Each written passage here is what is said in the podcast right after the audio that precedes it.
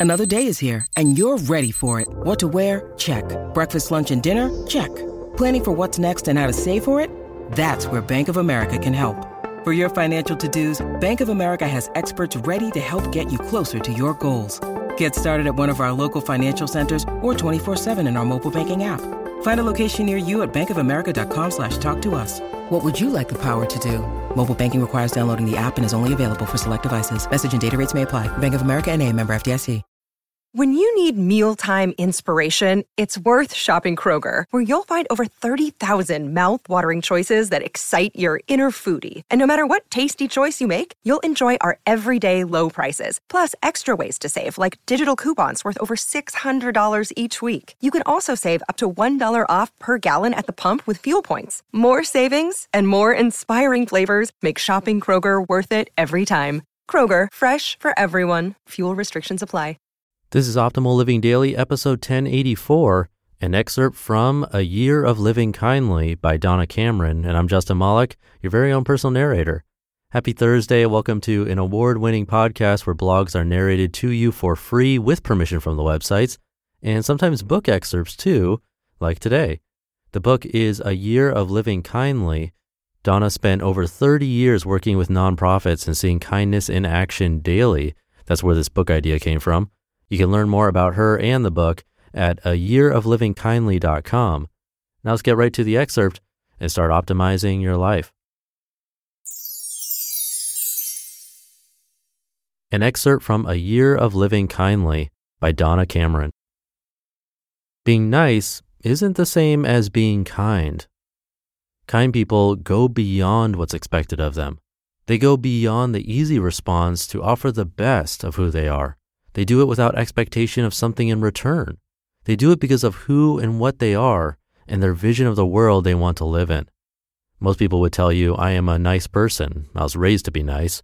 Be nice was one of my mother's frequent mantras. It was repeated along with other instructions that aimed to assure that Connie's daughters never gave the neighbors anything to talk about and also never drew too much attention, good or bad, to themselves or to her. Sit up straight. Don't bite your nails. Be nice. These were the refrains of my childhood. My mother, while generally nice, was not especially kind. Nice allowed her to keep her distance from most people and avoid connecting or interacting at more than a superficial level. She was almost always civil, but effort and warmth were generally absent for all but the closest friends or relatives, and sometimes even then her kindness was restrained. A string of losses from early childhood on had taught her not to trust or hope for too much, or to set her sights too high. She lived with a deep regard for safety and a persistent fear of more loss. With my mother as my model, I learned to be cautious, reserved, and nice. But some years ago, I realized that wasn't enough. I wanted to be more than nice. I wanted to abandon lingering fears and set my sights high. I wanted to be kind. There's just something about kind people. By their actions, or sometimes by their mere presence, they make us feel good. They give us hope for the world. To me, being kind meant knowing at the end of each day that I had helped, that I was offering the best of who I am, and that I had perhaps made a difference. And it also meant spending less time looking for threats or failings and more time recognizing abundance and compassion. I saw that my life would matter if at its end people said to me, she was a kind person. I could think of no greater eulogy. So I aspired to be kind, and frequently I was. But just as often, I was impatient, I was snarky, I was judgmental, I was indifferent, or simply oblivious. Being kind, truly kind, is hard. Nice requires little effort.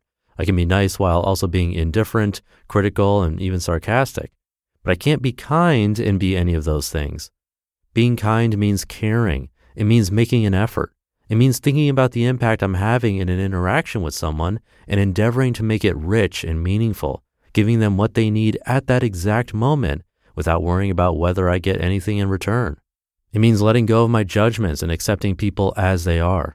Kindness requires me to do something my upbringing discouraged. It demands that I reach out and that I take a risk. Nice doesn't ask too much of us. It isn't all that hard to be nice. In fact, it's easy. It's also benign passive, safe. One can be nice without expending too much energy or investing too much of oneself in others. One can be nice without taking risks. Nice is holding the door, smiling at the cashier. Nice may even be dropping a couple of dollars in a homeless person's hand if we do so without looking him in the eye and saying a genuinely caring word. Kind is asking how we can help, offering our hand, jumping in without being asked, and engaging in conversation that goes beyond the superficial.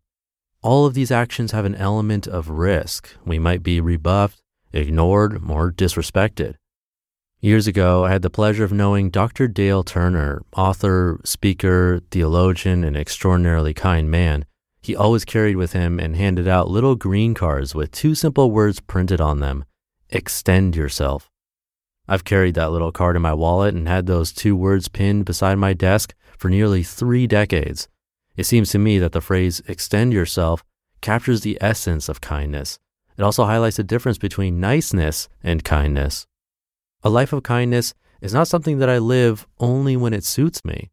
I'm not a kind person if I'm kind only when it's easy or convenient.